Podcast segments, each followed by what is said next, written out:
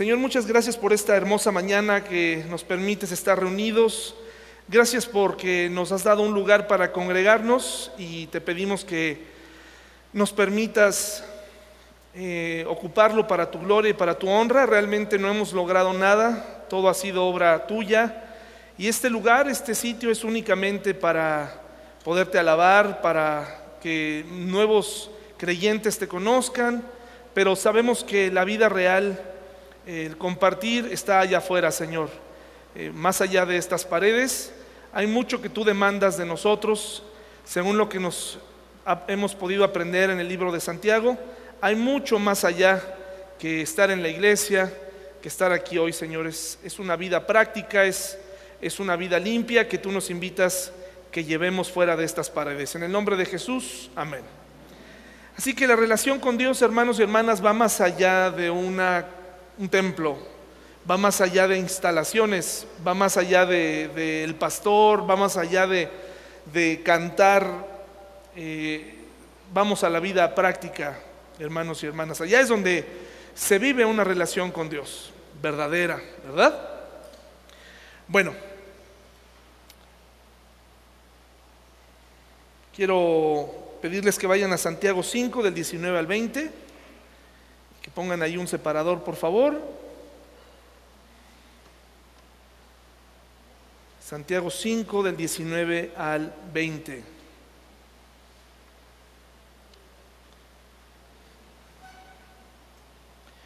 Y ahí ténganlo un ratito, ahorita vamos a llegar allá.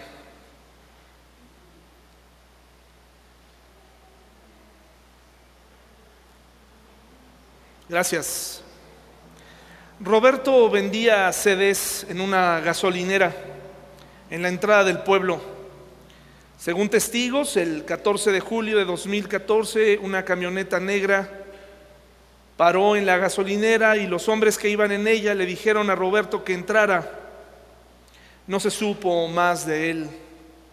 Ese día su madre, una profesora retirada, fundó un grupo llamado Las Buscadoras del Fuerte. Con picos y palos, muchas mujeres salen en búsqueda de sus hijos, hijas, esposos, desafiando el implacable sol y, la temperaturas mayores a los 41 grados centígrados en Sinaloa, saliendo a buscar o a tratar de encontrar certezas, acudiendo a cada llamado cada vez que alguien dice haber encontrado una fosa clandestina. Por amor a ellos es su lema. Las mujeres anotan en libretas la descripción de los cuerpos que encuentran en las fosas clandestinas para que sus familiares que no pudieron estar ahí puedan identificarlos. Ellas llevan y traen información a la vez que están buscando a sus familiares. En la mayoría de los casos, las familias, los familiares nunca llegan a saber qué les ocurrió a aquellos que desaparecieron. Es una realidad triste en México, eh, las historias de gente que desaparece eh, por distintas razones relacionadas con el crimen, desaparecen. Esto, hermanos, nos esta historia eh, que extraje de un artículo de la BBC es más amplio, da cifras de los desaparecidos que hay. Si nosotros aplicamos este ejemplo triste de la vida real, doloroso, en donde muchas madres, padres nunca llegan a saber de sus hijos, si lo trasladamos a la vida espiritual, quiero que sepan que nosotros enfrentamos aún un problema más grande cuando miles de personas desaparecen de las iglesias de la noche a la mañana. No sabemos más de ellos. Dejan de venir. Si miran a su alrededor, si se mueven un poquito, si mueven su cuello hacia atrás, hacia adelante, y pueden hacerlo si gustan. Miren, volteen un poquito a ver hacia los demás. Mírense mutuamente si tienen alguna rencilla. Es momento de lanzar ojos de disparo, de pistola ahí, órale, ¿no? Entre nosotros, en un futuro no muy lejano,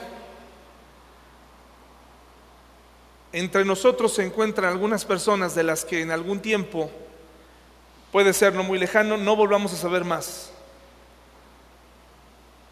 El problema de desaparecidos en México es un asunto muy grave. Las familias no vuelven a saber de sus hijos. La mayoría están muertos. En las iglesias se vive una historia igual de trágica. Muchas personas dejan de asistir. La diferencia es que en las iglesias nadie los busca o solo se lo asignan al pastor. El pastor tiene que buscar a esas personas que han dejado de venir. Por amor a ellos, es probable que en mi caso pueda contactar a dos o tres. Y quiero que sepan que es muy probable que algunos de ellos no quieran o no me estén esperando a mí.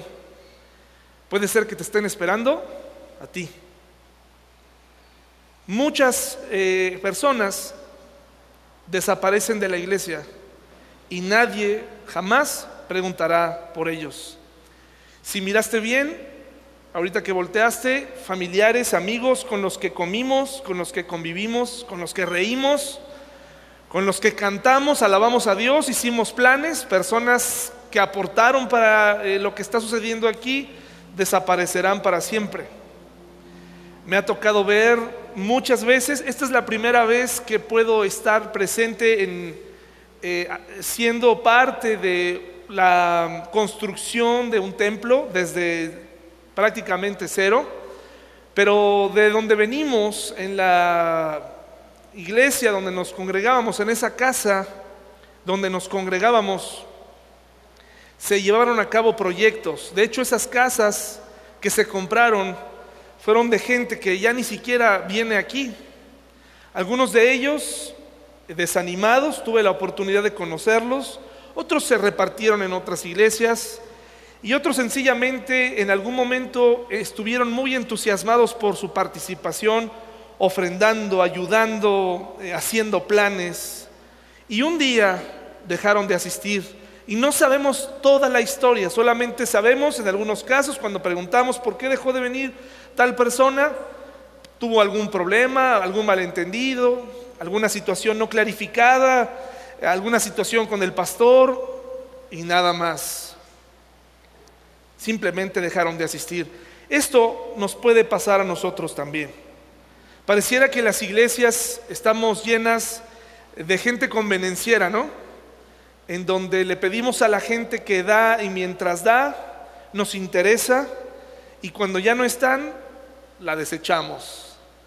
Nunca más volvemos a preguntar por ellos. Y nos quedamos conformes con su ausencia y decimos, pues por algo se fue. Hay gente que sí sabemos por qué se fue y que pues obviamente no quieren estar aquí con nosotros, ¿no? Eh, fueron claros en su momento, pero hay otros que sencillamente dejaron de venir o incluso los que manifestaron que ya no quieren venir, a menos que sea una situación insalvable, pues valdría mucho la pena que ustedes, hermanos y hermanas, tuvieran a bien buscar a esos hermanos, que esa responsabilidad no me la asignen solo a mí, porque muchos de ellos probablemente piensan que yo tengo alguna situación con ellos, porque relacionan la iglesia con, pues, la iglesia de donde vienen, el control, la autoridad, el, autoritarismo o incluso el, el, párroco de la iglesia católica, ¿no? Que los va a regañar o que solamente mientras dejen su ofrenda están bien y, cuando no, no. Yo sé, hermanos, que a muchos de nosotros nos duele no ver a ciertas personas, pero haga preguntas, haga su investigación, con picos y palas, indague por qué ya no están, no hay nada que ocultar. No tenga miedo de preguntar, de preguntarme, de preguntarle a los hermanos, porque de esa forma sabremos exactamente por qué eh, muchas personas eh, ya no vienen y estaremos tranquilos, ¿no? Dice Santiago 5, 19 al 20, Mis amados hermanos, si alguno de ustedes se aparta de la verdad y otro lo hace volver, pueden estar seguros de que quien haga volver al pecador de su mal camino, salvará a esa persona de la muerte y traerá como resultado el perdón de muchos pecados. Alguien escribió eh, este pensamiento que les voy a leer a continuación. Dice, mientras alguien te descuida, siempre hay alguien que haría lo imposible para tenerte en su vida. Cuando te sientes desanimado, es muy común que la gente que se enferma nos dice, nadie me llamó, la gente que se, separa. Pero si tú estás eh, enfermo, pues comunícanos, ¿verdad? Para poderte buscar. Si necesitas que oremos por ti, oramos por ti. Comunícanos tus necesidades. Para eso nos reunimos los miércoles. No lo dejes pasar, no pienses, es que es una tontería lo que les voy a pedir. O muchos, yo, yo estoy disponible, hermanos, márqueme, escríbame, estoy para servirle. Y el pasaje que estamos hablando aquí el día de hoy dice que hay un tipo de hermanos, por lo que yo veo aquí, dice el versículo 19. Mis amados hermanos, está refiriendo a una, congregación como esta y les está diciendo a creyentes, si alguno de ustedes se aparta de la verdad, o sea, está advirtiendo que apartarse de la verdad es posible.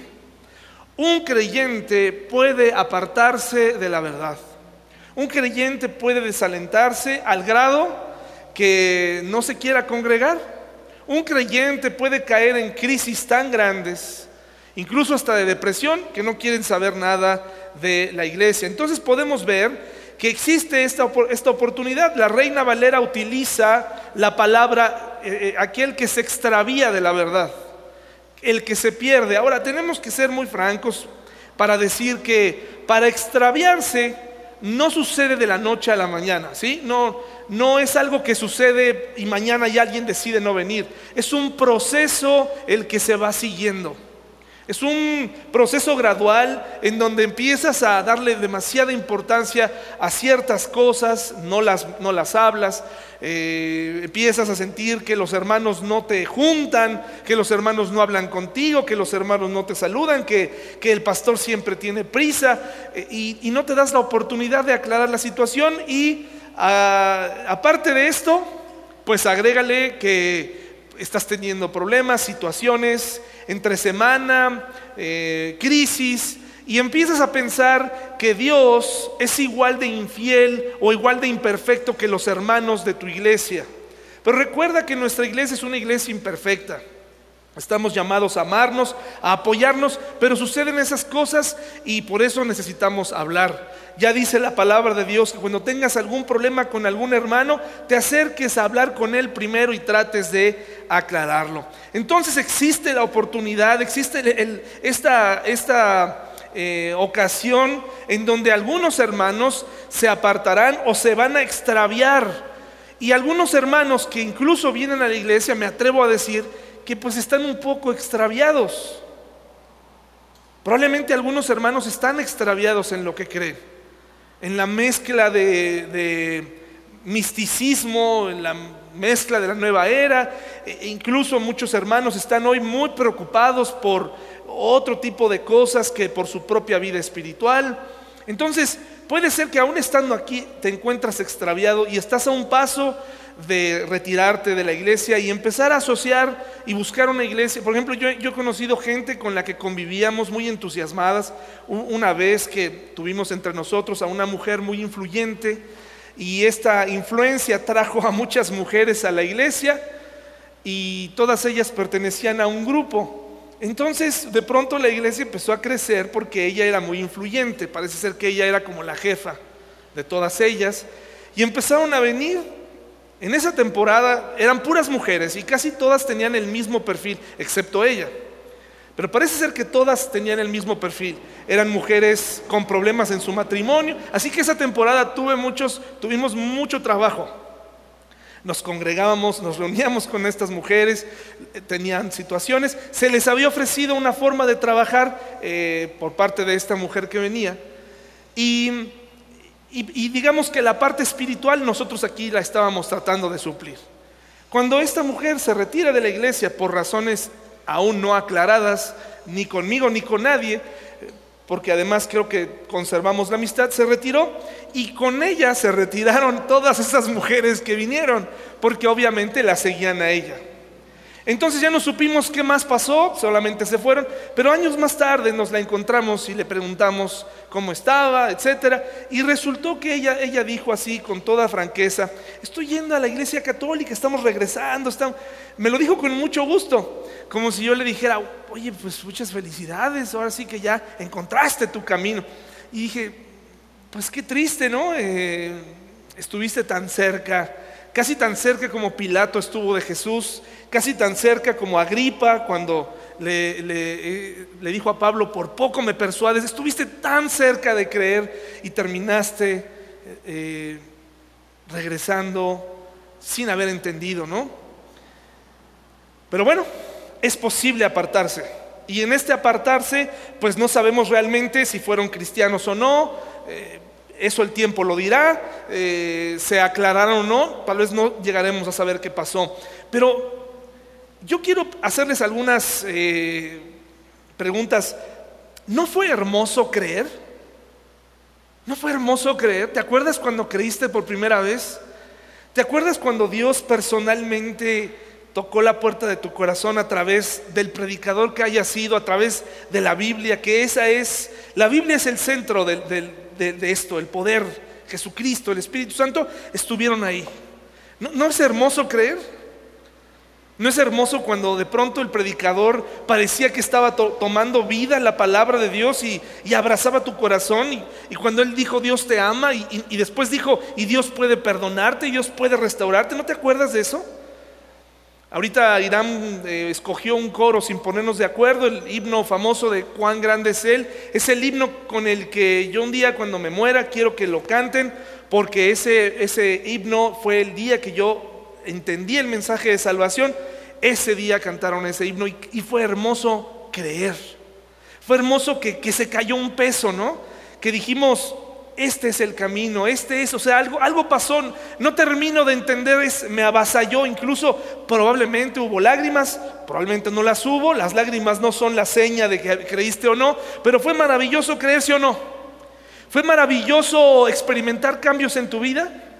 Ah, sí, de pronto empezaste lo que te costaba trabajo hacer, eh, como perdonar, amar a gente que era para ti indeseable y comienzas creencias que probablemente no abrazabas, comienzas a creer en la palabra de Dios, empiezas a amarla, empiezas a, empieza a ver cambios en tu vida. He visto gente entrar a la iglesia con una cara y al paso del tiempo su cara va iluminándose de forma maravillosa, hermosa. No cabe duda que la palabra de Dios es medicina para los huesos, ¿verdad? Es hermosea el rostro, el gozo que el Señor Jesucristo nos da, la felicidad que nos da el saber que ahora sabemos a dónde vamos, nos da rumbo. Cuánta esperanza nos dio, ¿no? Cuando alguien dijo por primera vez, que podíamos compartir este mensaje y que este mensaje era para todos en nuestra familia, incluyendo al más difícil de todos. Y cuando vimos pasar por primera vez a esa persona, la más difícil de todas, aceptar a Cristo, yo agradezco a Dios que algunos de ustedes ya llegaron siendo cristianos aquí, porque me hubiera costado mucho eh, eh, tratar con ustedes en el sentido de tratar de compartir la palabra. Probablemente hubieran sido eh, eh, muchas objeciones y, preguntas y, etcétera. Yo nunca voy a olvidar todas las preguntas que Marta me hacía, preguntas eh, complicadas al principio. Decía, Dios mío, ya no me mandes otra Marta porque este, me, va a preguntar algo que no. Y gracias a Dios no le he contestado absolutamente todo, pero la palabra de Dios ha cambiado su vida y de muchos de ustedes que hemos visto su cambio. De tal forma que me preguntaría, si fue así de hermoso, ¿cómo es posible que pudiéramos llegar a extraviarnos si es maravilloso estar en su camino? ¿Cómo es posible? Pareciera que esto es algo que no debería ser. ¿Quién quisiera extraviarse a propósito? ¿Cómo es posible extraviar que nuestros hijos que cantaron, que crecieron en escuela dominical, lleguen a extraviarse. ¿Qué pasó ahí? Bueno, pues está siempre latente eh, la lucha en nuestra carne. En Haití, hace muchos años atrás, ustedes saben que Haití me parece que es la nación más pobre del mundo, de América, ¿verdad? Eh, un día, un hombre propietario de una casa quiso venderla y puso un precio. Una familia, un hombre con su familia llegó a comprarla y le dijo, yo te ofrezco tanta cantidad, era la mitad de lo que él estaba ofreciendo, de lo que él estaba pidiendo, la situación ameritaba que se considerara la oferta. El hombre que vendía le dijo, ok, te la voy a vender, no es el precio que yo estoy pidiendo, pero te la voy a vender a la mitad, solamente con una condición. Quiero que me dejes, quiero que siga siendo mía la parte de la casa de enfrente donde hay un clavo. Eso es todo lo que te pido. En la parte de enfrente, en la fachada, hay una pared y hay un clavo. Eso es todo lo que te pido que siga siendo mío. La casa es tuya. Me la pagas, pero esto, como no me pagaste todo, yo quiero la mitad, yo quiero esa parte de esa y ese clavito, esa pared y ese clavito. El hombre dijo, pues, ¿qué puedo perder? Se fue con su familia, la habitó por algunos años, pero este hombre regresó y le dijo que quería su casa de regreso. ¿Ya? Ya quiero mi casa de regreso. No sé si alguna vez han conocido gente, se daba más en la niñez, pero también me ha pasado en la adultez. Gente que quiere las cosas que regala. ¿Las conocen? ¿Sí? Parece mentira, pero hay, ¿eh? Sí, sí, sí. O sea, te regalan algo y ya después, ah, es es mío. Pues el hombre viene y pide su propiedad, toda la casa. Y le dijo, no, no te voy a devolver la casa. Entonces el hombre, propietario de la pared y el clavo, que no podía tocar, el, hombre dueño de la casa no podía tocar esa pared, tomó un perro muerto y lo colgó en el clavo. Y dejó que se pudriera ahí. A los dos días ya era imposible con el calor de Haití vivir dentro de la casa y no podía tocarlo. Esa es la propiedad. Esos fueron los tratos que él aceptó. El, el, nuevo dueño de la casa aceptó eso. No podía meterse en la propiedad del otro. ¿Qué fue lo que ocasionó, hermanos y hermanas? El olor era insoportable. ¿Qué tuvo que hacer la familia? Se tuvo que ir y el hombre recuperó su casa. La moraleja es la siguiente, hermano y hermana. Si tú no has quitado todos los clavos, si tú no le has entregado a Dios todo y le has dejado al diablo un clavo, Él regresará siempre a colgar lo que Él desea ahí. Esa es la razón por la que mucha gente se aparta. Cuando no hay razón para alejarnos, siempre hay una forma en la que el diablo entra y cuelga sus porquerías ahí. Porque no hemos querido cederle todo a Dios. No nos aseguramos de haber quitado todos los clavos y de decirle, es como si le hubiéramos dicho, Dios, todo esto es tuyo, pero esa pared con ese clavo no te pertenece. Y el diablo va y coloca cadáveres ahí. Se siente dueño de una parte de ti. Y esa es la razón por la que muchas veces nos desanimamos, nos desalentamos y empieza el proceso de putrefacción. Nuevamente regresamos a ser quienes éramos. Pero éramos creyentes, estábamos en gozo, estábamos con gozo, estábamos felices, éramos nuevas criaturas. Estábamos eh, bien contentos de venir a la iglesia, hermanos. Yo les puedo contar historias muy tristes de familiares que probaron, que gustaron, que se metieron con nosotros a esa agua viva, que chapoteaban con sus hijos, que nadaban, que se gozaban en un tiempo de calor, de tener un oasis en medio del desierto, hasta que el diablo colocó. Hay temas que son intocables para algunas personas. Hay temas que no se los puedes tratar y el diablo sabe y el diablo los ocupa.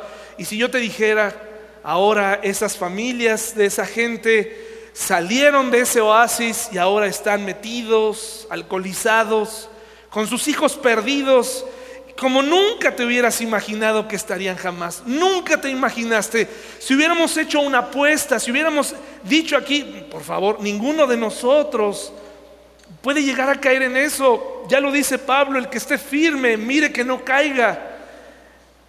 Si yo te contara el desastre que ahora es esa familia, niños hermosos, y me refiero no a sus rasgos físicos, sino a, la alegría que manifestaban, a, la alegría de entrar con sus padres a la iglesia, sentir la seguridad de dirección, esperanza, de, saber que la Biblia les había enseñado a sus padres algo hasta ahora no vivido. Habían encontrado un tesoro juntos. Habían dejado de lavar el carro los domingos. Habían dejado de ir a caminar, a conocer la ciudad los domingos. Ahora venían los domingos a la iglesia y eso para esos niños era lo máximo. Aprender de Jonás, aprender de Noé, aprender de Moisés, aprender de, historias que para muchos son aburridas, para ellos eran magníficas, porque ese mismo Dios había entrado al hogar de sus padres, ver a sus padres sobrios, a su mamá sin gritos. Ahora había entrado a su vida un hombre imperfecto que podían, al con el que podían acusar a sus papás. si sus papás hacían algo mal, ¿no? Podían ir a pedirle ayuda o contarle a sus maestras de escuela dominical lo que estaban pasando. Y de pronto, hermanos, eso se vino abajo. Los padres no se dieron todo. Tenían no uno, sino tal vez varios clavos donde el diablo gustaba dejar más que su abrigo ahí. Dejaba toda la porquería y toda la mundanalidad que se pudiera. Ahí estaba colgada hasta que esa familia se deshizo. Y ahora viven nuevamente peor que al principio. Peor que al inicio. ¿Qué pasó? Si creían. ¿Qué pasó? Ya vimos en el versículo 19 que prácticamente una persona que creyó se puede apartar. No estamos hablando de apóstatas, no estamos hablando de gente no cristiana, estamos hablando de creyentes que alguna vez estuvieron aquí, no estamos hablando de familiares que vinieron una o dos veces a la iglesia, estamos hablando de gente que asistió a la iglesia, que degustó, que palpó, que sabe lo que se siente estar en comunión en la iglesia. Lo más difícil de ir a buscar a los hermanos extraviados, hermanos y hermanas, es que no nos están esperando. Generalmente el hermano que ya no se congrega se va a ofender la primera vez que le digas, ¿y tú a dónde te congregas? lo va a tomar a mal. Va a decir, bueno, ¿y tú quién eres o, o qué? ¿Qué te sientes? Porque ellos no se ven a sí mismos como extraviados. Ese es el arte. Se requiere valentía para buscar a eh, personas que se apartan. Dice la palabra de Dios, según lo que podemos inferir del versículo 20, dice, pueden estar seguros de que quien haga volver al pecador de su mal camino salvará a esa persona de la muerte y traerá como resultado el perdón de muchos pecados. Esto significa que aparte que la persona que se aparta no nos está esperando, y estoy seguro que tú tienes en tu mente algún hermano, hermana, que ya no se congrega en ningún lugar. Y que te dicen con toda tranquilidad, no, hace mucho que ya no voy porque en aquella iglesia me pedían dinero, en aquella iglesia el pastor no me saludaba. En aquella iglesia una hermana hizo esto y aquello. Y entonces vamos, dejando, vamos, vamos, vamos tomando con el paso del tiempo un argumento sólido de por qué ya no creemos en la iglesia y de por qué todas las instituciones son iguales y cómo las iglesias están llenas de gente pecadora. Y, es verdad, hay que decirle eso al extraviado, que la iglesia está llena de gente pecadora, ¿sí o no, hermanos y hermanas? Estamos llenos de gente complicada, ¿eh? gente difícil, somos difíciles. Si a mí me agarra en mis cinco minutos, ya no voy a ser esa persona sonriente. Pero esa no es una invitación a que usted se vaya, es una invitación a que me ame y que me tenga paciencia, porque no siempre este, trato, ¿verdad?, de estar en mis cinco sentidos, pero puede ser que un día los pierda. Y ese no es razón para que no vengas a la iglesia. Por lo que podemos inferir del versículo 20, dice que el camino que ellos eligen es un camino malo. Y por lo tanto ese camino, aunque parecía bueno, buena idea al principio, porque aunque no lo crean, hay padres de familia que protegen a sus hijos de la iglesia y que dicen, yo no los voy a llevar ahí porque les estaban haciendo daño o porque, o porque están, eh, se están alejando más. Te digo, con el tiempo vamos creando algo alrededor de, la creencia, de la fidelidad a Dios. Lo que les dije al principio, la relación cristiana va más allá de este sitio, ¿de acuerdo? Va más allá de la iglesia, del templo, del púlpito y del pastor. Se tiene que ir contigo a casa. Generalmente una persona que no se congrega no solamente ha renunciado a las cosas que están organizadas, sino renuncian a muchos hábitos que según ellos dicen, nos reunimos en parques a leer la Biblia. Hermanos, la iglesia fue idea de Dios. Nos congregamos precisamente para ayudarnos mutuamente, para observar los cambios que Dios hace en nuestra vida. Si Dios hubiera querido, nos hubiera mandado como células a cada uno por su lado. Pero la iglesia es una buena idea de Dios. Y también en tu libre albedrío te permite elegir cuándo quieres venir y cuándo no. El problema, hermano y hermana, no está en que tú vengas el domingo o no. ¿De acuerdo? Si lo comprendemos, hermanos y hermanas, ese no es el problema. El problema es que tú sabes que dejaste de hacer muchas cosas entre semana. ¿De acuerdo? El problema no es que no vengas el domingo y que después digas, es que ya no me aceptan porque ya no me conocen. Eso, eso es lo de menos. El problema es lo que dejaste de hacer entre semana como cristiano, como cristiana. Si tú piensas que castigas a alguien por no venir a la iglesia, si tú piensas que le das un mensaje a la familia con no venir a la iglesia y les dices, ya no me congrego ahí, pues, ¿de qué sirve? Pues hipócritas. Ese no es el problema. El problema es lo que tú como eh, amigo de Dios, como hijo de Dios, dejas de hacer de lunes a sábado. Y ese es el peor castigo a tu familia porque todo el mundo nos damos cuenta que estás extraviado de la fe. Estás lejos de la fe. ¿Cómo lo sabemos? Solamente hablas de trabajo. No hay otra conversación. Te sientas a comer, solamente hablas de trabajo.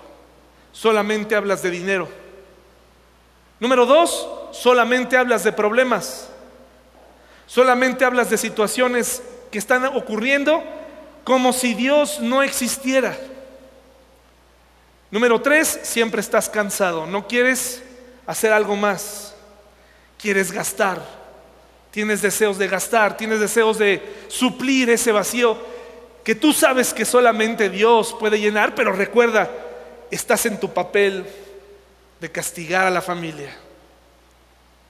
Pero el daño te lo estás haciendo tú y por supuesto a tus hijos, pero principalmente tú te estás alejando de Dios, te estás extraviando y vas caminando por un camino malo que parecía bueno. De forma gradual te fuiste desviando hasta que ya no quieres saber nada. Este es un camino peligroso, un camino lleno de malas decisiones decisión mala tras mala decisión, una tras otra, tu familia no deja de sorprenderse de la cantidad de malas decisiones que tomas.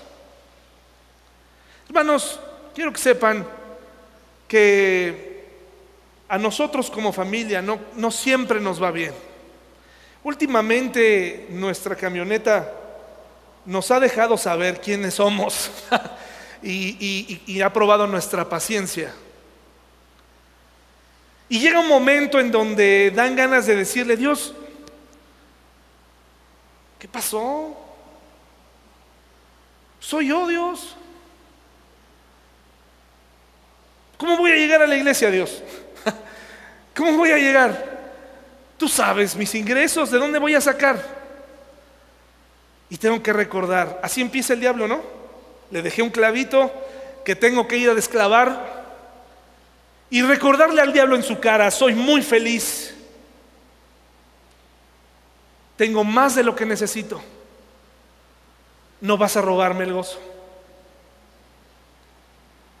no lo voy a permitir,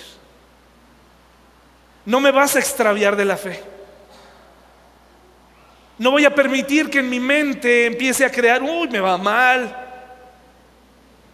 me sale una cosa mal tras otra, el trabajo no está como yo quisiera, mi camioneta se descompone, y luego para acabarla de amolar, Tabita se embarra con un niño y se lastima la nariz. ¿Qué pasa, Dios? Tranquilos, hermanos, tranquilos. Tenemos la tendencia a juntar nuestras aparentes desgracias y el diablo comienza a extraviarnos de la fe. Y nos empieza a alejarnos y nos empieza a decir, ¿de qué sirve, hombre? Pues, de todas maneras, mira todo lo que te pasa. Hermanos, tranquilos. Cuando más tupido se sienta, cuando más difícil aparentemente la situación esté ahí, siéntense a analizar a su alrededor, a pensar lo que está ocurriendo y piensen muy bien las cosas porque pudieran estar enfrente de dos caminos. Uno es el camino malo y el otro es el camino bueno. El camino de las certezas, el camino de la esperanza o el camino de lo hago a mi manera, parece que por acá es mejor y al final terminará peor, terminaremos extraviados de la verdad. Es un camino de consecuencias y muerte, hermanos y hermanas. Dice Hebreos 2.1, por favor, ahí más adelante, más atrás, Hebreos 2.1, dice así, así que debemos prestar mucha atención a las verdades que hemos oído, no sea que nos desviemos de ellas. Los espero, hermanos y hermanas, Hebreos 2.1. Es importante que usted vea esto y que lo ponga allí en su refrigerador, que lo ponga en su mente, que le ponga un clavito a Dios y que le diga ahí, pon esto en tu mente. Dice así que Hebreos 2, 1. Allá atrásito, atrásito de Santiago. Los voy a esperar, hermanos y hermanas, con toda calma. Eso es, Areli, eso es, perfecto. Tienes que subrayarlo y tenerlo ahí, muy bien. Muy bien, ¿ya lo tenemos? Dice así que debemos prestar mucha atención a las verdades que hemos oído, no sea que qué que nos desviemos de ellas. Es fácil desviarnos, es fácil comenzar a decir, no, pues es que esto está mal, está triste. Hermanos, ¿y Dios? ¿Y la esperanza de la que, en la que creímos? ¿Y la salvación tan grande? ¿Y los coros? ¿Y el coro en nuestro corazón que según tenemos solamente durará 15, 20 minutos en la iglesia y mañana volveremos? Hermanos, que el mundo gire mientras el Señor esté a nuestro lado, no se preocupen. Es un camino de muerte, es un camino de consecuencias. Pero según este versículo, este camino, de este camino se puede salir. Se puede regresar al camino correcto. Hay esperanza. No, no, no les da gusto saber que hay esperanza si te has extraviado de la fe. Hay esperanza. En todo momento, en todo momento, en ese camino hacia la maldad, hay caminos puestos, hay señalamientos de parte de Dios que dicen camino correcto a la derecha, a cada metro. Es momento de salirte. Si estabas en el camino incorrecto, es momento de tomar y retomar el camino. Hay esperanza y, y hay dos formas de retomar el camino. La primera cosa es que lo hagas por tu cuenta. Dice Proverbios 3.2, por favor. Proverbios 3.2. Hay dos formas de retornar al camino si estás lejos. O, si está cerca, pedirle Proverbios 3:12. O si tienes algún amigo en mente, algún creyente que no escucha, eh, que ya no quiere regresar, hay dos formas de retomar el camino y la primera es la más dura. Según este pasaje en Proverbios 3:12 dice, pues el Señor corrige a los que ama. Me parece que en la Reina Valera dice castiga. Tal como un padre corrige al hijo, que es su deleite. Salmo 118, 18, por favor. Salmo 118, 18.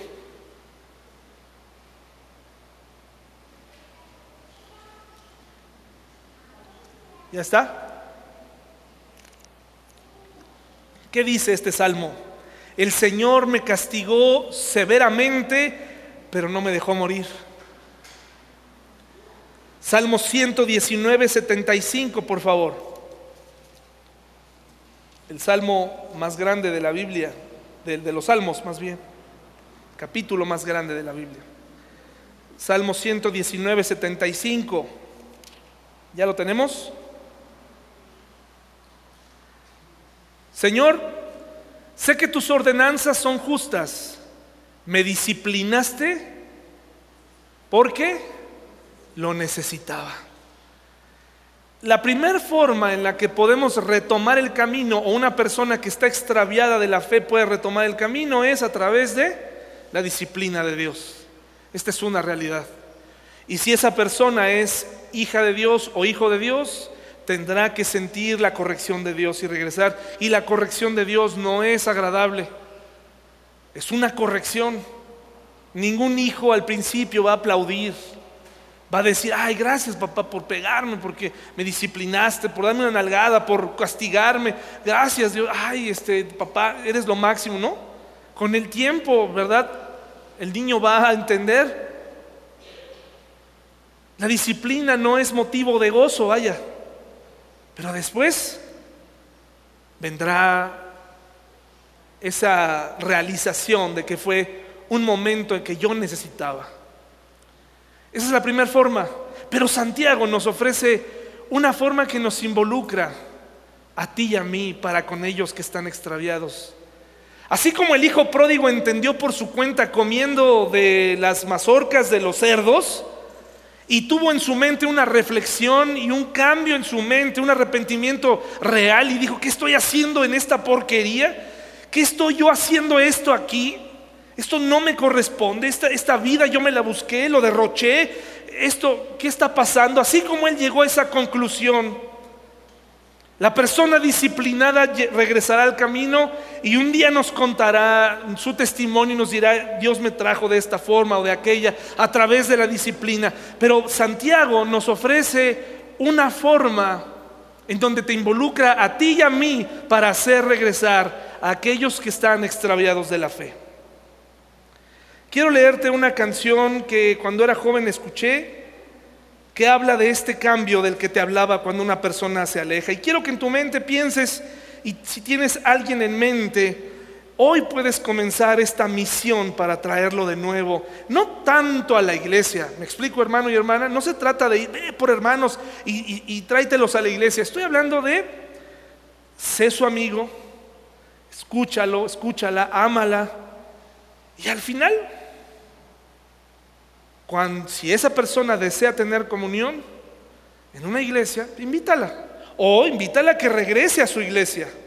¿De acuerdo? Les voy a leer esta canción que se llama Extraño la manera, de un cantante que se llama Michael W. Smith. Dice, una vez, alguna vez fuiste un verdadero creyente. Alguna vez hubo fuego en tu alma. Fuiste el epítome de la bendita fe en movimiento con sed de santidad y hambre de la palabra. Ahora te mueves en otros círculos al ritmo de diferentes tambores y solo veo destellos de lo que solía ser y de la inspiración que fuiste para mí. Extraño la forma en que su amor bailaba dentro de tus ojos. Extraño la forma en que tu corazón era el alma de tu vida y en algún lugar de la parte más triste, en, alguna parte, en la habitación más profunda del cielo, en la habitación del cielo, nuestro Padre derrama una lágrima por ti. Él también te extraña. Algunos te llaman pródigo, algunos ni siquiera te han llamado, pero a lo lejos alguien te está llamando de vuelta a casa. ¿Lo escuchas ahora que estás por tu cuenta? La persona que está apartada, hermanos y hermanas, nos necesita. Y aquí es donde Santiago nos involucra. Dice el versículo 20, pueden estar seguros de que quien haga volver al pecador de su mal camino, salvará a esa persona de la muerte y traerá como resultado el perdón de muchos pecados. ¿Ya pensaste en ese familiar, en ese amigo, en esa persona con la que te llevabas tan bien, que ya no se congrega? Es momento de buscarle. Proverbios 10.12, por favor. Proverbios 10.12. Aquí hay algunos versículos y voy a rumbo al final. Fíjate que los cristianos estamos más preparados para exhortar a una persona, estamos más preparados para terminar de dejar que se vayan a para traerlos. Estamos más preparados para decirles, eres un pecador, eres este te fuiste, mira las consecuencias que estás pagando, a el camino de retorno casi nunca nos enseñan a cómo ir a buscarle y cómo ayudar a esa persona. Proverbios 10, 12 dice, "El odio provoca peleas, pero el amor cubre todas las ofensas." Cuando una persona se va de nuestra iglesia, pues la odiamos. Entonces, ¿por qué a veces nos comportamos como si la odiáramos, verdad? Oh, ya no te veo en la iglesia, ya te veo que no has ido con, una frase, con una pregunta que es incisiva, no es una frase misericordiosa, no es una pregunta bien intencionada. A veces es una pregunta como, pues, ¿qué has estado haciendo? Acuérdate que Dios te va a castigar, ¿eh? Casi, casi esperando que verdaderamente nos enteremos de su fracaso. Primera de Pedro 4.8, por favor. Primera de Pedro 4.8. Primera de Pedro 4.8, hermanos y hermanas, ya estamos llegando al final. Miren lo que dice esta hermosa porción, Primera de Pedro 4.8. Lo más importante de todo es que sigan demostrando profundo amor unos a otros, porque el amor cubre gran cantidad de pecados. Si vemos gente que se apartó y regresa y es diferente, en vez de barrerla, ¿por qué no la abrazamos y le decimos bienvenido, bienvenida? Vimos que te trajiste souvenirs de donde andabas, pero eres bienvenida. Sigue siendo nuestro hermano y nuestra hermana. No te odiamos, no te deseamos lo malo. Estás aquí, bienvenido, pásale. Eres uno de nosotros. Primera Corintios 13, del 1 al 8, por favor. Primera Corintios 13,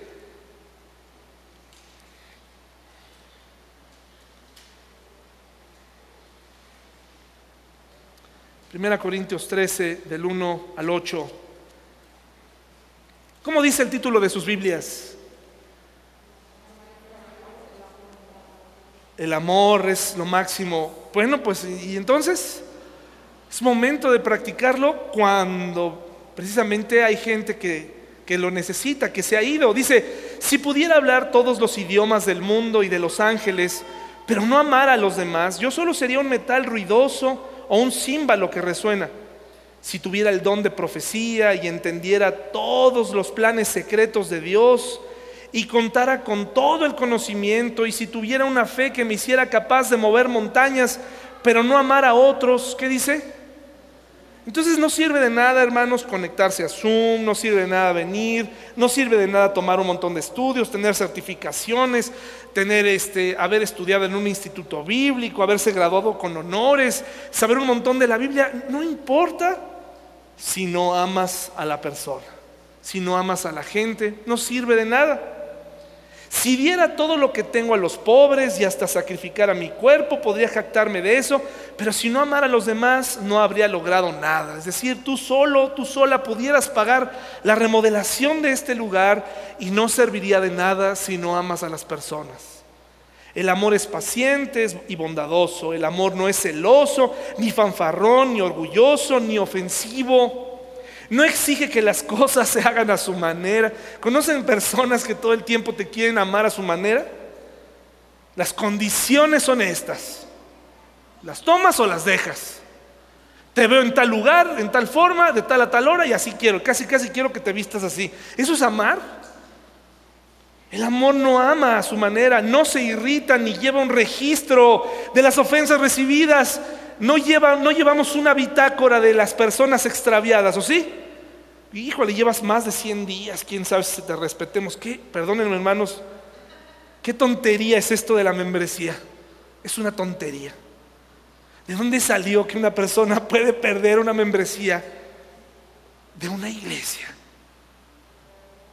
¿En qué momento el Señor inventó eso? ¿En qué parte de la, de la, escritura se encuentra esto de la membresía? Curiosamente la membresía eh, caduca, pero si tú ofrendas ese día, seis, seis meses y un día después, no te van a decir, oye, me parece que tu membresía expiró. No dejes los, los 500 pesos que traes, no los dejes porque ya no eres miembro. ¿Así te dicen? No, no, no. Venga. Y ya después, oye, ya no eres miembro. Qué curioso, ¿no? Qué tontería, hermanos y hermanas. Dice aquí, Mire lo que dice, no exige que las cosas se hagan a su manera, no se irrita ni lleva un registro de las ofensas recibidas, no se alegra de la injusticia, sino que se alegra cuando la verdad triunfa. El amor nunca se da por vencido, jamás pierde la fe, siempre tiene esperanzas y se mantiene firme en toda circunstancia. La profecía, el hablar en idiomas desconocidos y el conocimiento especial se volverán inútiles, pero el amor durará para siempre. Hermanos, no nos queda otra cosa más que el amor. Y algo que me gusta de esta versión es que dice el amor no se da por vencido. Yo tengo en mi mente a varias familias que me gustaría volver a ver en la iglesia. Pero no me lo dejes a mí, tú también puedes buscarla. Tú tienes un papel muy importante, ¿ya lo notaste? El que hace regresar a un hermano no te dice qué recompensa vas a recibir, pero el solo hecho de verlo entrar, ¿qué, recompensa quieres? Más grande que ver entrar una familia que ya no se congregaba. Es maravilloso. Recuérdales, recuérdales a estas personas y con esto termino. Y si quieres ponte de pie para que descanses. Aquí terminamos. Aquí terminamos. Una persona extraviada. Una persona que se fue. Buscarla es tarea de todos nosotros como iglesia. ¿Tiene su número? Búscale, llámale. Si no se congrega aquí, que se congregue en su iglesia. No estamos enviando emisarios para traer gente a la iglesia, sino, oye, congrégate. Y recuérdale lo siguiente, antes de traer a una persona a la iglesia, porque recuerda que la vida cristiana no está aquí, ¿eh? Esto es parte de la vida cristiana, pero es un porcentaje pequeñito. Allá afuera es donde está lo de adeveras. Recuérdale a esa persona que la Biblia le llama la oveja perdida. Y que Jesús, y que Jesús mismo es capaz de dejar a cien por ir a buscarla. ¿No te da emoción? Dile que es una perla de gran valor que no importa en qué camino anduvo, es una perla de gran valor a los ojos de Dios. Dile que fue un tizón arrancado del fuego, una pieza de madera que se estaba incendiando y el Señor la sacó de ahí y lo puede volver a hacer. Dile que no es uno más. Dile que fue llamado de detrás del ganado. Entre mucha gente, Él fue llamado de detrás del ganado. Todo esto está en la Biblia. Dile que fue rescatado por su Hijo. Recuérdale que Jesús murió por él, que entregó toda su vida por él, toda su sangre, todas sus fuerzas. Dile que fue comprado por precio en el mercado de esclavos, que quiso comprarlo, que siendo él y pudiendo tener mejores opciones de personas que tal vez en su vida se van a extraviar, él decidió comprarlo a él, decidió comprarlo a ella. Y, y si tú lo animas con esto, él tiene que recordarlo porque la gente entre sus argumentos necios se olvida el gran valor que tiene a los ojos de Dios, porque nosotros los cristianos nos encargamos de hacerle sentir que es una basura, un cristiano de tercera, que tal vez hasta ni cristiano es, y que no es bienvenido a la iglesia, y que tiene que pasar por varios exámenes antes de entrar, y que tiene que reconciliarse conmigo y con mi esposa, y traerle un regalo a mis hijas para ver si ya lo acepto en la iglesia. Eso es una estupidez, hermanos y hermanas. El Señor nos recibió con los brazos abiertos, siendo como somos. Y por eso nos llamamos así. Traer a hermanos que no se congregan, que no tienen una relación con Dios y hacerlos regresar, es lo mejor que nos puede pasar. Fuimos llamados a reconciliar. Así que, ¿qué, te parece si esta, esta mañana sales con esta nueva responsabilidad y nos repartimos esta tarea de buscar a esos hermanos que han perdido toda esperanza? ¿Te parece bien? Vamos a orar juntos, mis hermanos, concentrados en nuestro Dios y en la palabra que acabamos de escuchar.